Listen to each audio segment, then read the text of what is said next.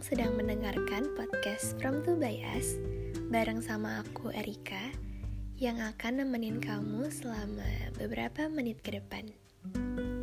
Sebelum itu, aku mau ucapin selamat Hari Raya Idul Fitri 1443 Hijriah ya. Mohon maaf lahir dan batin.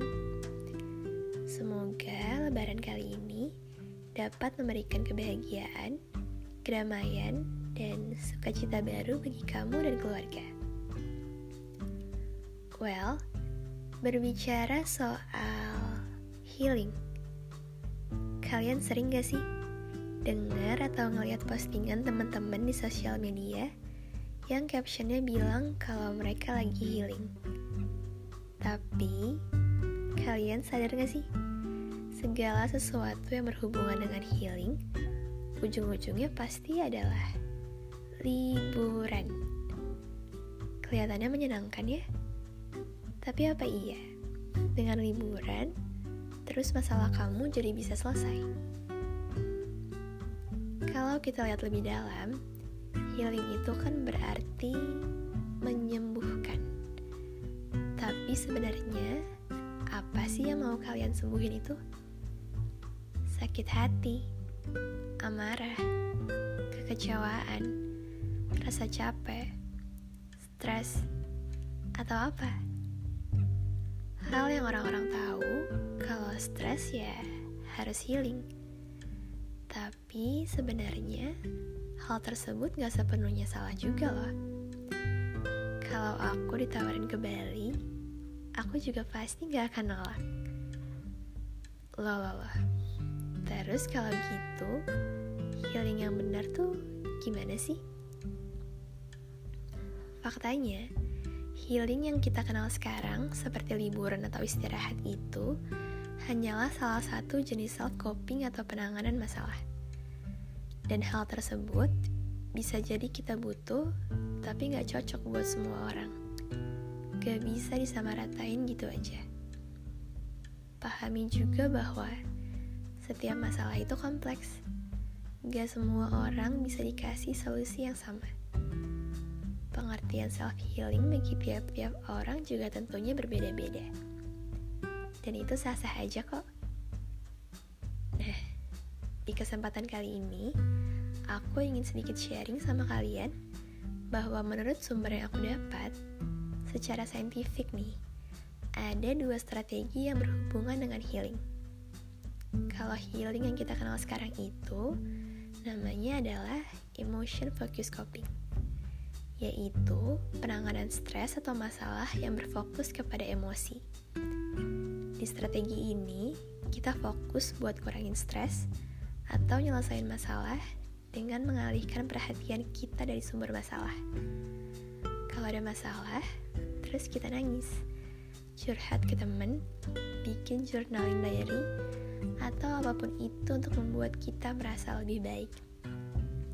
Istilahnya seperti mencurahkan segala unek-unek emosi yang ada di pikiran kita. Intinya ya, balik lagi untuk ngurangin stres dengan kabur sejenak biar emosinya tenang dulu. Tapi, lagi-lagi yang jadi kelemahannya adalah masalahnya nggak kunjung selesai. Masalahnya bakal tetap ada di situ. Terus selanjutnya, apa dong yang bisa kita lakuin? Kamu tahu gak sih? Ada berbagai macam masalah yang gak hanya butuh healing. Di sinilah emotion focus coping aja tuh gak cukup kita juga perlu untuk menghadapi masalahnya. Di strategi yang kedua ini nih, namanya adalah problem focus coping, di mana kita bakal lebih fokus sama si problem masalahnya itu sendiri, menghadapi dan menyelesaikan masalah. Stres mau ujian, problem focus copingnya ya belajar. Bisa dimulai dari refreshing dulu, biar otaknya nggak penat, jalan-jalan sama teman sebentar, tapi habis itu ya lanjut belajar lagi. Yang satu fokus yang menenangkan diri, yang satu lagi fokusnya untuk menyelesaikan masalah. Kalau ditanya lebih bagus yang mana, aku bisa bilang bahwa kita butuh keduanya setiap saat. Tapi kalau disuruh pilih satu, mungkin aku akan jawab lebih bagus yang problem focus coping. Kenapa? Karena nggak banyak buang-buang waktu. Tapi ya balik lagi, pendapat setiap orang kan beda-beda. Karena ada juga loh, masalah yang nggak bisa diselesaikan sama problem focus coping.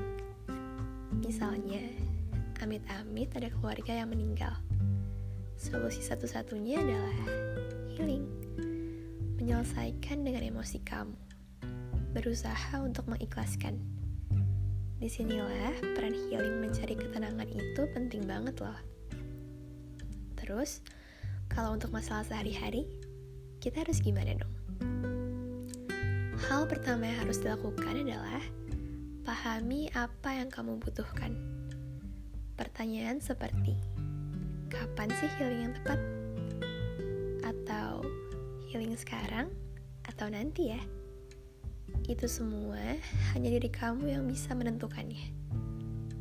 Dan aku juga mau ingetin, hati-hati ya, kita nggak boleh langsung ngejudge orang lain. Kita nggak tahu sepenuhnya masalah apa yang sedang mereka hadapi. Mungkin ya, mereka memang lagi butuh healing dan sebaliknya, kalian juga gak boleh denial sama perasaan kalian sendiri dengan menganggap bahwa ah, aku gak apa-apa kok, aku gak butuh healing. Padahal kalian lagi stres-stresnya banget tuh. Tenang aja, healing sekali-sekali itu gak apa-apa kok. Malah justru bagus untuk kesehatan mental kalian. Biar ke depannya kalian juga bisa jauh lebih produktif. Tapi yang perlu diingat lagi, banyak riset yang menunjukkan bahwa orang yang lebih banyak melakukan emotion focus coping akan cenderung lebih rentan terkena gangguan kesehatan mental. Karena masalahnya nggak diselesain. Mereka hanya kabur aja. Nah, kalau terus-menerus kayak gitu, yang ada kamu malah makin stres karena masalahnya malah jadi makin numpuk. Jadi, saran dari aku, lebih baik fokus ke hal-hal yang bisa kamu kontrol. Kalau butuh healing, ya gak apa-apa, healing aja. Tapi habis itu, balik lagi fokus ke diri sendiri. Habis ini, aku harus ngapain ya? Aku harus apa?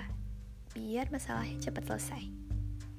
Karena dengan menyelesaikan masalah, mental kamu juga akan semakin kuat. Sampai healing terus, sembuhnya enggak. Jangan malah habis liburan, terus kalian tambah mager-mageran. Nah, kalau itu nggak boleh ya. Selanjutnya, yang mau aku tekanin juga, self healing itu layaknya journey perjalanan hidup. Don't feel bad saat kamu belum menemukan titik healing yang tepat, karena healing adalah proses seumur hidup kamu gak bisa sekarang pergi healing, terus besok dan seterusnya akan bahagia. Semuanya dimulai dari menerima bahwa masalah itu pasti akan selalu ada. Kalau gak mau terluka, berarti kamu gak siap hidup. Healing berarti kamu membiarkan dirimu menangis. Kamu membiarkan dirimu merasakan sakit yang selama ini kamu sembunyikan Healing berarti kamu memberanikan diri untuk menghadapi yang selama ini kamu hindari. Gimana? Sudah menjawab pertanyaanmu di awal tadi belum? Kalau sudah, terima kasih telah mendengarkan podcast ini sampai akhir. Semoga podcast-podcast dari From to By Us bisa sedikit membantu kamu menenangkan pikiran dan hati. Dan ingat juga bahwa healing bukan kejadian satu kali. Kamu bisa saja sembuh hari ini dan besok terluka lagi. Jadi, tetap semangat ya. Sampai bertemu di podcast-podcast selanjutnya. Bye.